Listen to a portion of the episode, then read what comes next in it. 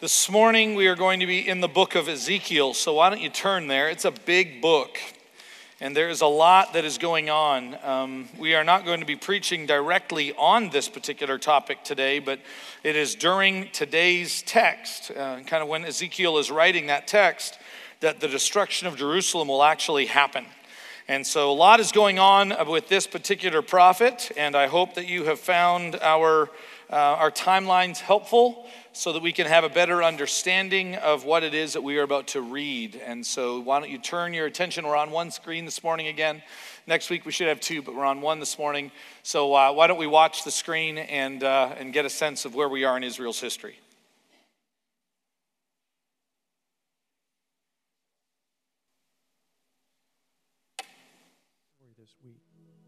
A few weeks ago, we saw how the kingdom of Israel was destroyed by Assyria in 722 BC. According to the prophets, this destruction was no random event. It was God's judgment on the nation for her sin and rebellion. With her sister to the north as an example, one would think that Judah would choose to remain faithful to Yahweh. But aside from a few small windows of repentance, she continued to abandon her covenant with him. Prophets like Isaiah and Jeremiah warned of the coming wrath and pleaded with the people to repent, but they refused. Then, in 597 BC, the Babylonian Empire conquered Judah's capital, Jerusalem. Judah's king, along with many of its inhabitants, were taken to Babylon as captives. About five years later, God called one of those captives, a man named Ezekiel, to prophesy to the exiles in Babylon. He would live out his entire prophetic career there, calling the people to holiness and declaring that Yahweh was sovereign over their present punishment and their future restoration. Like many prophets before him, Ezekiel did not pull punches when listing the sins of God's people. He sometimes used graphic imagery in describing their wickedness, and he was not afraid to point the finger at those he held responsible, including the political and religious leaders of his day. Uh, yeah, that's an understatement. There are a few chapters in the book of Ezekiel that I, uh, to be honest, have never preached from. I have never heard them preached on, ever. Uh, I would turn five to seven shades of red if I were to read them and try to exegete them, to, uh, to explain them to you. Uh, there is a lot of very uh, rough parts of this book because it exists in a very rough part of Israel's history. And so, what a, a, privilege and an opportunity it is for us to sit here this morning and to learn from those who've struggled in the past and have experienced God's pain and, uh, or the pain of, of, of, God judging them and the hardships that come. And it's just good to, to just stop and to reflect on the fact that you and I sit kind of disconnected in an audience thousands of years later to learn from someone else's mistakes, from someone else's history. And so today, when we're in Ezekiel chapter 33 and 34, I, I hope that you, um, as you're listening, even though there might be uh, different ways in which you can look at this particular text, what I love is that every single one of us has to res- wrestle with the teaching from today's text as both a sheep and at some level a shepherd or a future shepherd.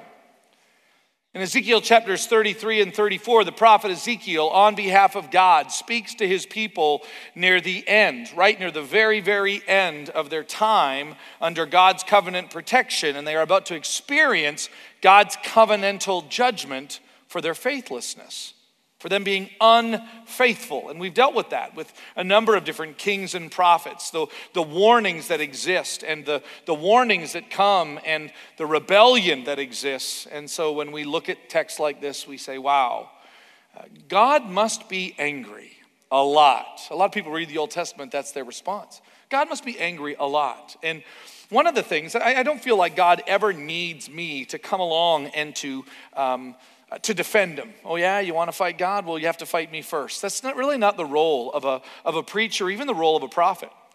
The role of a, of a preacher or the role of a prophet is just to make sure that you're clear, that you're uh, in a good mind, that you're aware of who God actually is. It's that clarity, it's that, it's that purpose. It's not standing up for Him, it's just speaking the truth about Him and then letting Him be true to what he has said and what he has said through his prophets. And so, one of the things that we're going to be dealing with, and as we walk, kind of walking through Israel's history, remember Ezekiel, now with 10,000 other Israelites, have been pulled from their homeland and are now living in exile in Babylon. So, it's not easy for them. It's not, it's not one of those things where it's like, oh, easy for you to say Ezekiel. No, you can never say easy for you to say Ezekiel. It is hard on Ezekiel and for many others. But God still says, my people need to hear the truth. So often when we look at those critical moments where, where judgment comes or difficulty comes, all we can think about is the after effect. All we can think about is the, the time of recuperating from that very, very difficult time. And we fail to recognize that by looking at the scriptures, by looking at God's word, what you and I have the privilege of doing is we can actually stand and we can look at what led to this. Ezekiel is speaking at one of those moments where he wants the people of God to know how did we get here? How did 10,000 of us get removed from the land that God promised our forefather Abraham? And why do we all have a new address? I have to answer that question. How does God feel about us? Is this the end of it? Is God's judgment that has now come upon us, is that like its final word? Sometimes judgment and pain can just feel like God's final word to you. And that's when we need a prophet. We need a, a revelation from God that can help us understand where we came from and, and therefore how we got here. And then, and, and how do we move forward? And so the prophet speaks to us, Ezekiel does. In chapters 33 and 34, the two chapters that we're going to look at, we're going to be looking at um, three specific things. First of all, we're going to be looking at from the perspective of the sheep, okay, this is kind of an analogy that has been used quite a bit for, for, for the people of God. We're sheep. Now, I'm a city kid. Anybody else kind of grew up in the city? Didn't not know? Okay, so city kid have no idea. I don't I don't get like farm type imagery. I don't get animal type imagery. Okay, I didn't even have a lot of pets as a kid growing up. And so I don't get a lot of those things. And so when I think of sheep, I think, well, you know, cute.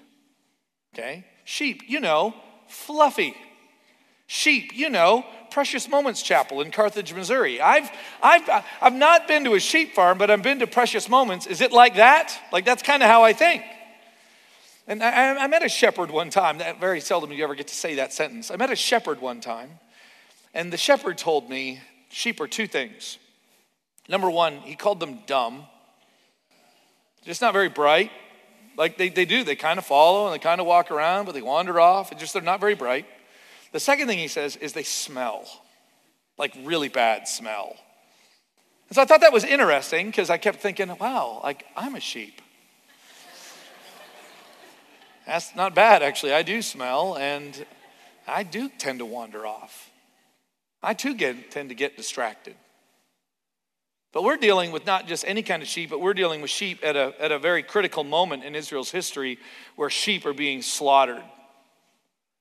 And when that happens, you, you just got to admit, it's got to be difficult to try to understand why is this happening to us? Where is this coming from? And there can be some real wrong ideas about God that are birthed out of, uh, out of adversity and judgment and difficulty. And so I, I want us to hear this text that comes at a difficult time in Israel's history where judgment is coming down. Samaria fell, as you saw in the, in the video, in 722 to the Assyrians. Babylon is about to destroy. It happens in a series of, of successive judgments. And so Jerusalem is already in the process of being destroyed. Temple is about to go down. It actually gets destroyed in 586. So Ezekiel will never actually see his land, his homeland again. He's going, being taken out into exile. He's going to die over there. What is God's attitude towards us? And here's a very interesting verse. I, I, don't know if this is one of those you really need to memorize. I got a lot of those today, but not this one. But this is one to underline because this, this really confronts a big misunderstanding about who God is. God is judging us, therefore, he must be angry and he must not love us. Obviously, you don't have kids. It's very easy to be angry and to, to, to discipline out of love. And so God says in Ezekiel chapter 33, verse 11, to clear up any confusion, any misunderstanding about why judgment comes and, and what is at the root of this. Is it just that God is mad at us today? And that's not what the Bible offers. The Bible actually says, God says, are you ready for this? As I live, declares the Lord God, I have no pleasure in the death of the wicked. I mean, just let that sink in for a moment. I remember when, uh, when they announced that Osama bin Laden had been killed and the celebrating that, that happened. Maybe you did. I remember actually being glad. I remember kind of thinking about it. Yeah, justice. And, and, and early on, actually, I thought of this text. thought of this text when it came to his life. More, more recently, I mean, less terroristic, but Hugh Hefner died. As you, as you probably know, uh, we, we don't really lift him up as one of the patron saints of the church, right? Hugh Hefner died. What, what's God's attitude towards that? Finally, I brought Hugh Hefner down. How many of you wondered why Hugh Hefner lived so long? Anybody else? I did. Why is God allowing this man who exploits everybody to live such a long and lucrative, uh, from a worldly perspective, a very blessed life, right? Money and power and fame and women and popularity, all that stuff, right? Why does God allow that? Okay, now that Hugh Hefner's dead, I bet you God's happy. I don't think you know who God is. God does not delight. He finds no pleasure in the death of the wicked. And, and, but notice how it continues. It's not like, and he really doesn't care about anybody. It's not, it's not a disconnectedness from his creation. I would actually argue it's, it's, a, it's a deeper uh, connection to it that causes him to love Osama bin Laden or I mean, the, the worst or, or the silliest or the most broken. He loves them each intimately. Made them, died for them. Find no death in the wicked, or pleasure in the death of the wicked, but that the wicked would turn from his way. That's the wicked way. And live. To turn back, turn back from your evil ways. For why will you die, O house of Israel? Can you hear that kind of that question? He's asking them, like, do you know why this judgment is coming? Do you know why these natural consequences are, are now finally upon you? Why will you die, O Israel? You think that somehow I'm disconnected or that I'm angry for no reason? Sheep can be like that. I've had a lot of people spend a lot of time in my life warning me about things. My dad, son, you really need to study hard and you need to learn to work hard and you need to Okay, whatever, Dad. Can you move? Because Bugs Bunny's on. See what you miss? Son, you, you need to recognize how important it is. You need to choose your friends wisely. Yeah, yeah, yeah. No, I heard you. I heard you. I heard you. But these guys are fun. I don't know about wise, but man, are they fun. Now, son, you do need to remember that um, that if you if you begin to spend too much now it'll come back around and you're going to not be in a uh, didn't listen. Didn't listen. I think the only thing i did really well was marry. Married well. So i'm very careful who you marry. My dad used to always tell me don't marry a jealous woman. He had all these little things right? And i didn't. I was grateful for that. Make sure you know you're going to spend the rest of your life with this young woman. And i just remember thinking cool i'm I really like her. this sounds great. I'll be honest though, um, as a sheep, I had no idea how long, almost 30 years have been. That's been a long time, longer on Andrea than on me, but it's been a long time. Like you spend a long time actually looking back at decisions that you've made and wishing you had done them a little bit different. And I think when that happens, we, we begin to kind of reinvent what really happened back there. That's why it is so easy for us to come up with excuses as to why we made the poor choices. I just didn't know. I didn't think it'd be this bad. Or I had a woman say to me one time, Is God going to hold me responsible for a commitment I made 15 years ago? Uh, yes. It's called marriage. Sheep can be like this.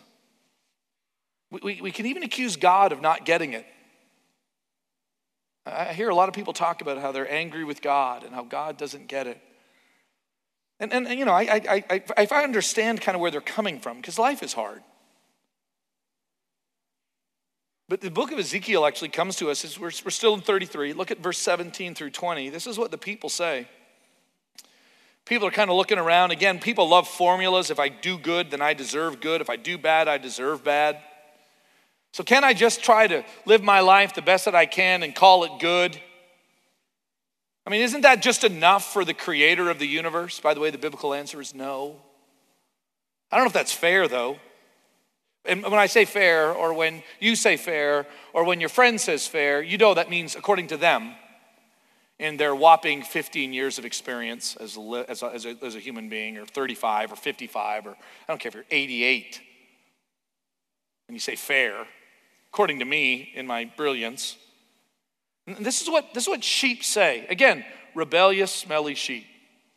They say this Yet your people say, The way of the Lord is not just. Verse 17. When it is their own way that is not just.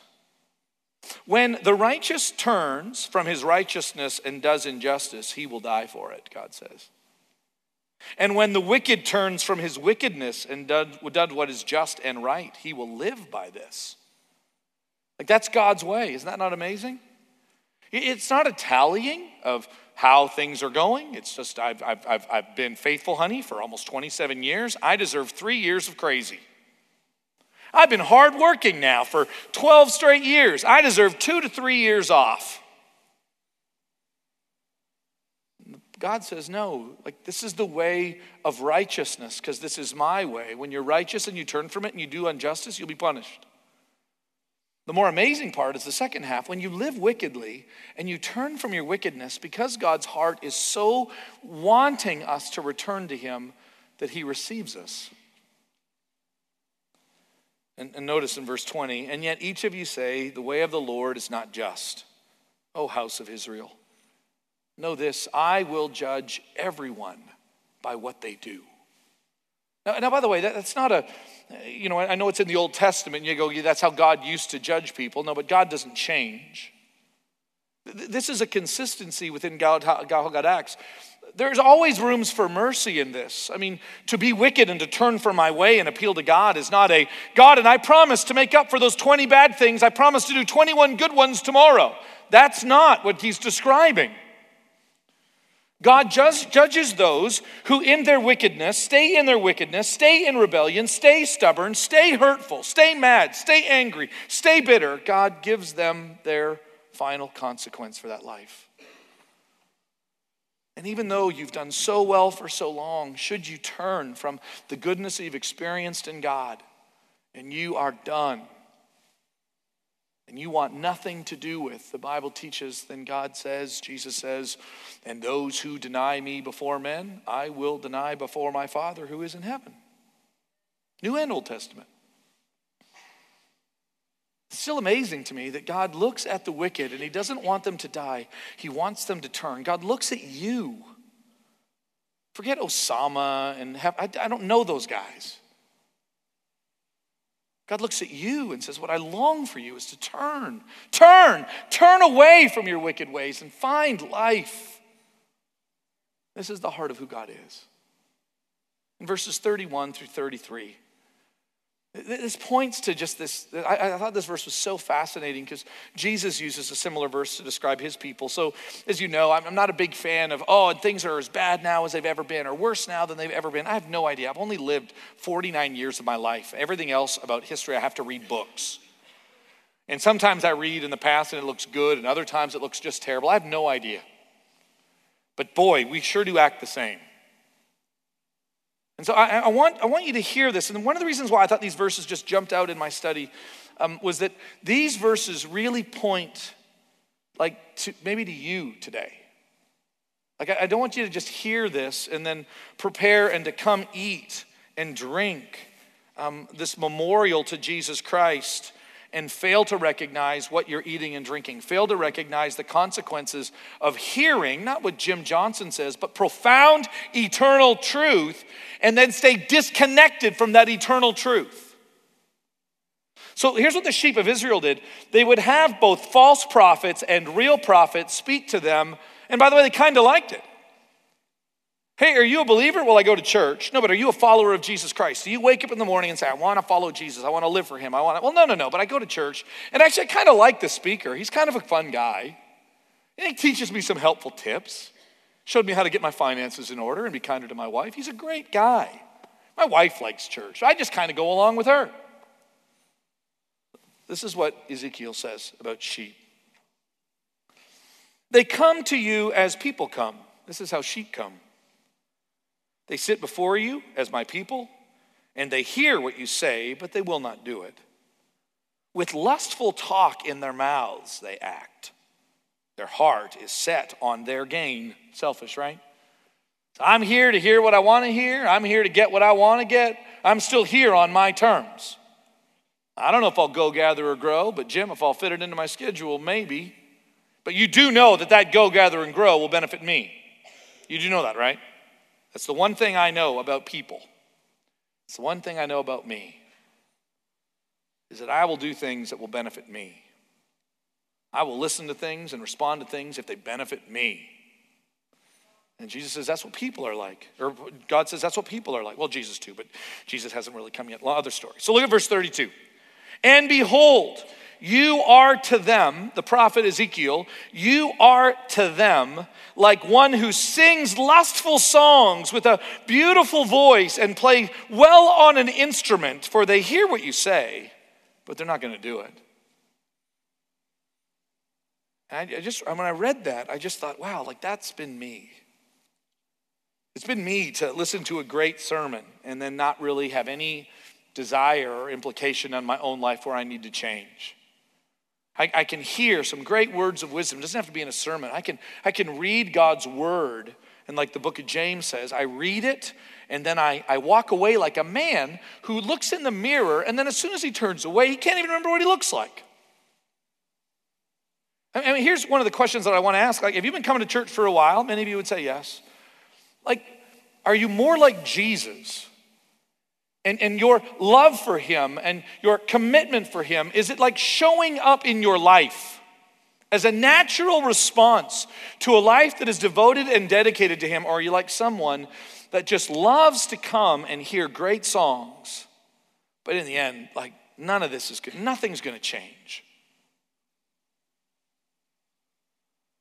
As I get older, I'm more committed to having tough conversations, and so now I'm, I'm, more ready than ever in my life. I've never been one to kind of avoid controversy or, or confrontation when necessary, but I, I feel like a greater need, something about time on the other side of my uh, on the other side of today in my own life that makes me get more excited about this. And I now love asking people the, the serious question so, are you a dedicated follower of Jesus Christ?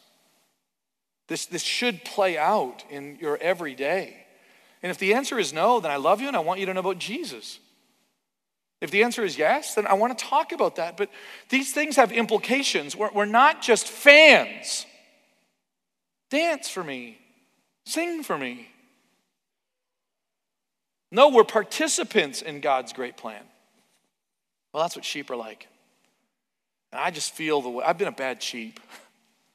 I've, I've, been a rebellious sheep. I've been a stubborn sheep. I've been hard to lead sometimes in my life. I need to go home and call my mom and dad and apologize. Uh, I need to say, I need to really apologize to like my fifth grade teacher for being a terrible sheep. Um, I was not good to my 11th grade social studies teacher. Need to call Mrs. Selby and apologize to her. You know, a couple of bosses I had, I could have been, because I knew a lot, you know, and so I thought I knew more than them. You ever been that guy at work? Well, I don't know if it's going to get better because Ezekiel doesn't just talk about sheep, he also talks about shepherds. And God places, I want you to know this, like God places over nations kings, in our day, presidents. And he says, Now, Mr. President, I've, I've put you here to govern the people. Paul says this. It's not just an Old Testament idea. Paul says this of Caesars. And, and then God says, and, and by the way, you better, better be careful because I have put you, given you this incredible responsibility, and it's so easy for us to have opinions about presidents because none of us will ever be one. God appears in how he orders things to make CEOs of companies. to lead that company so, so that others would benefit and so that society would benefit. God, God, God appoints at some level, I don't know exactly how it works, but leaders over these institutions that they might work for their betterment. But very few of us will ever be a CEO, maybe a few more than president, but and then God puts in some places like coaches over teams. Now, if anybody's got a thankless job, it's usually called a coach, right? Everybody's got an opinion. Anybody watch football yesterday and had an opinion? I had lots of opinions on my team. Lots of opinions, because I know more than them, because I've never played football, so I obviously know more.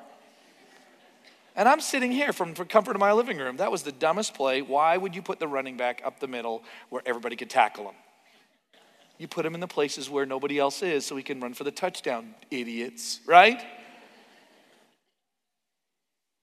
Thankless. And, and, and God, in some way, in big, I believe this, like puts them in this place for the benefit of everybody. God puts parents over families. God's put husbands and wives side by side. And says, I want you to care for these people. And, and, and, strangely enough, those same people that are selfish, I'm here for myself, when they become presidents, they're still there for themselves. When, when they become CEOs, they can really be tempted to be there for themselves. When they become coaches, they're there for themselves. Like when they're married, they're there for themselves. When they have children, so why do you and Andrea have children? Because we were looking for a new experience. Andrea just really loves kids. She thinks they're cute. And, uh, and you know, I just, I need somebody to play baseball with. And so I got, we had kids. Oh yeah, that's very honorable. Think about it.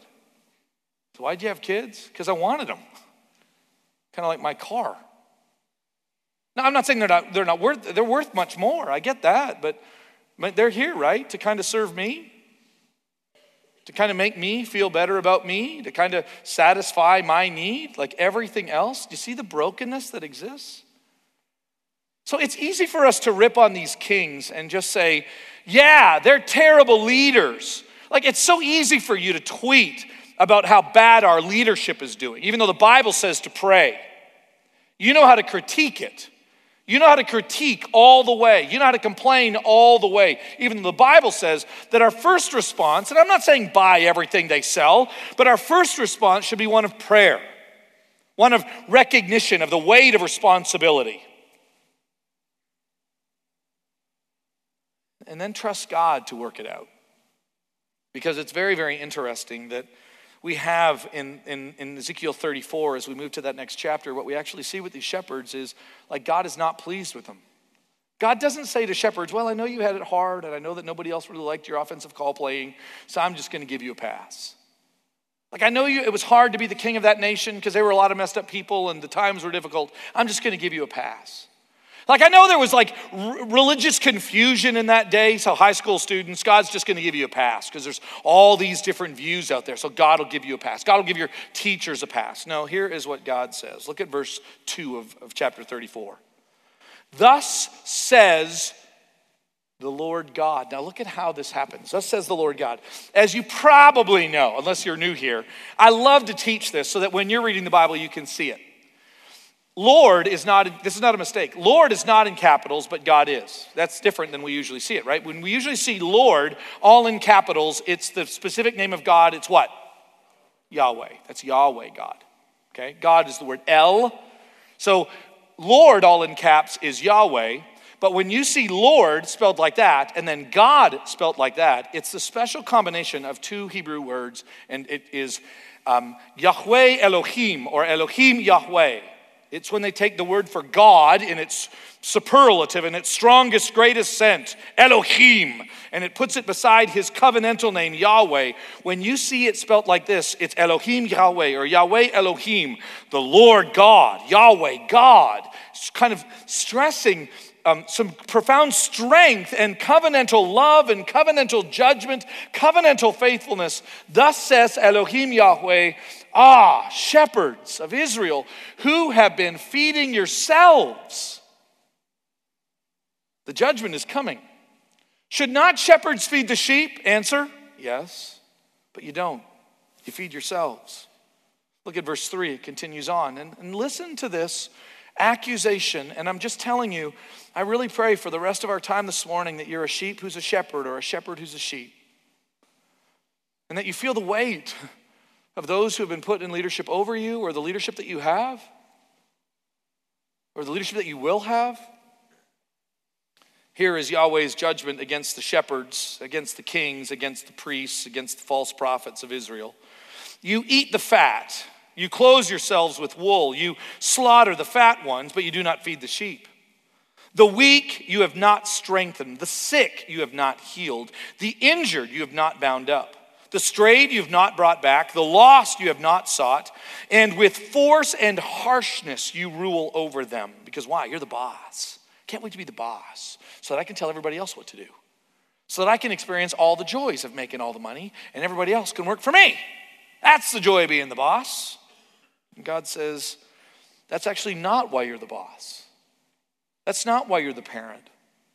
That's not why you're the leader. That's not why you own that business. That's not why you lead that church. That's not why you're in that ministry. That's not why you're teaching in the children's hallway. So they were scattered, he says in verse 5, because there was no shepherd and they, the sheep, became food for all the wild beasts. My sheep were scattered. They wandered over all the mountains and on every high hill. My sheep were scattered over all the face of the earth, with none to search or to seek for them.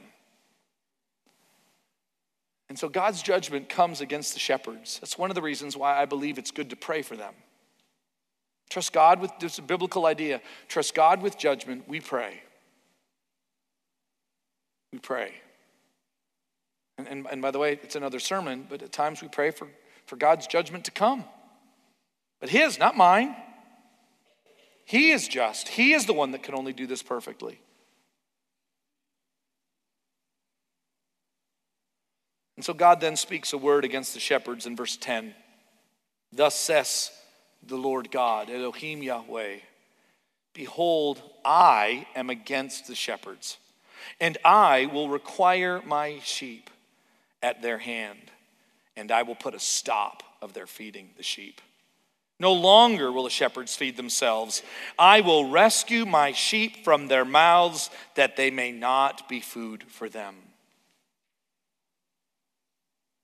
I, love the fact that God in that moment isn't just, remember, he does takes no death or no joy, no pleasure in the death of the wicked.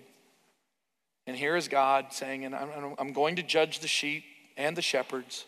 I'm going to hold the shepherds more strictly to a stricter, ex, a, a stricter expla, um, hold on a second, let me think.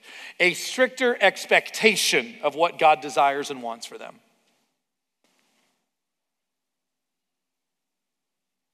That's sobering. And God continues on, knowing that it's all messed up, that I care about this and I'm going to do something about it. See, in the midst of judgment, okay, fine, God, I, I, get why all of this has happened. It's shepherd's fault, it's the sheep fault, I get all of that. But how do we get out of this? I, I didn't know this particular lady very well, um, but I knew of her circumstances and her family, and she died of an overdose years ago.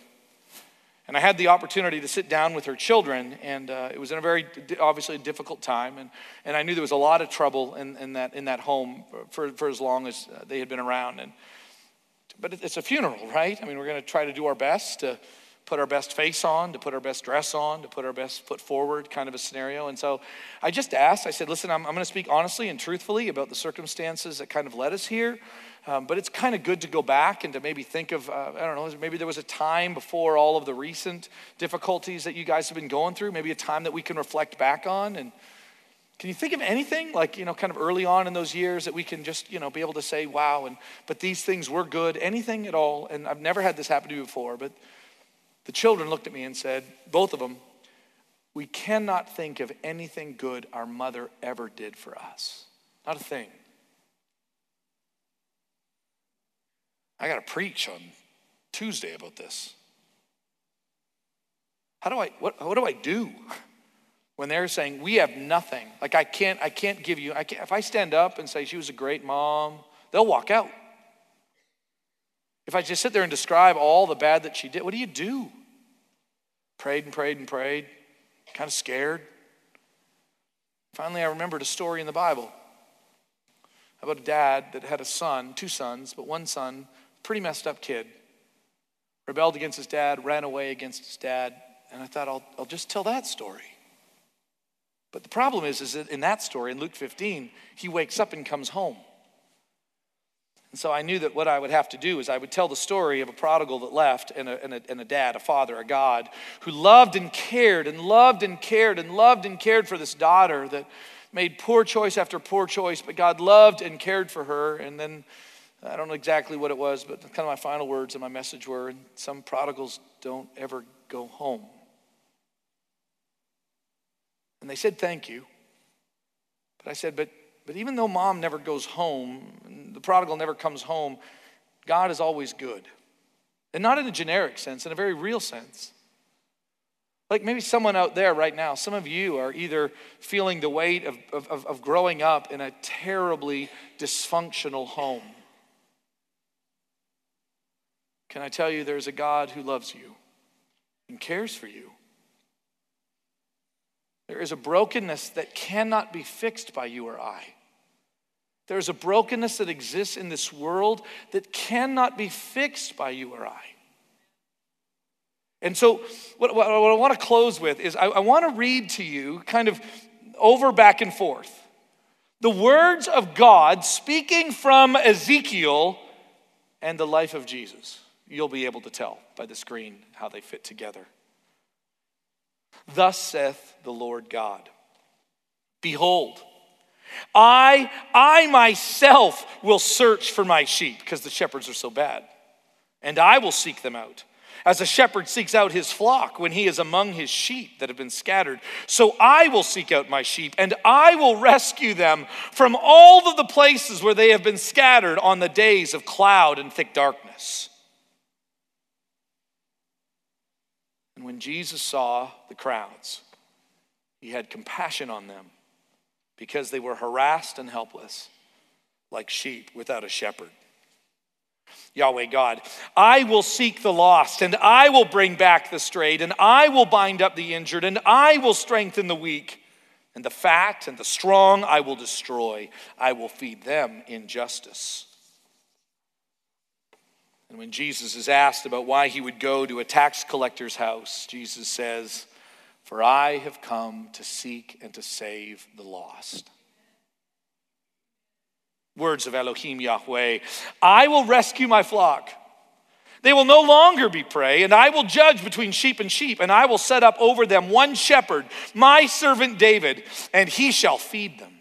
He shall feed them and be their shepherd, and I, Yahweh, will be their God, and my servant David shall be prince among them. I am Yahweh, I have spoken.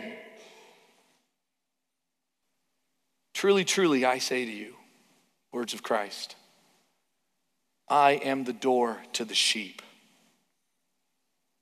Jesus speaking, I am the good shepherd. The good shepherd lays down his life for the sheep. And my sheep, they hear my voice, and I know them, and they follow me. Do you see the answer? The answer is Jesus. It's not about just trying to get anybody off the hook. The truth is, we are all messed up sheep and shepherds, aren't we? But is it not good to know that God steps in at moments like that and says, And I will rescue them, and I will love them, and I will care for them? I will bind them, I will strengthen them, I will judge them. Don't need you to judge them, I will judge them. And some of you right now are just so wanting that kind of leadership in your home, in your marriage, in your life, in your country, at work.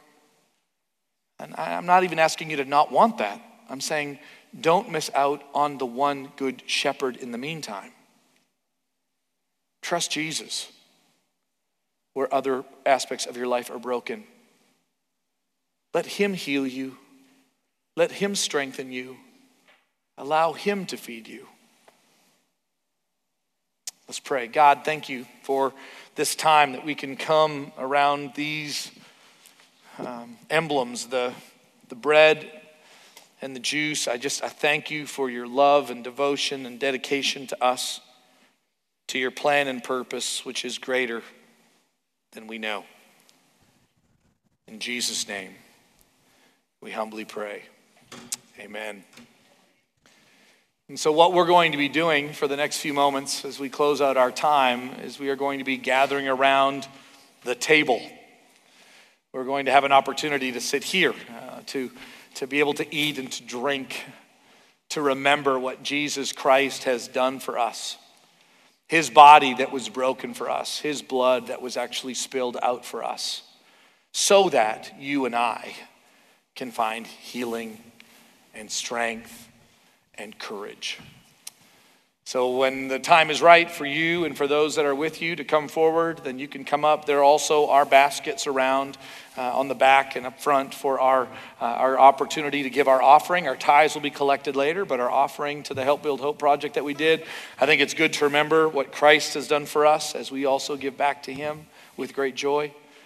Um, but as you sing and as you worship, just remember greater than your stubbornness and greater than your failure Greater than the brokenness or even the need in your life is Jesus Christ our Lord.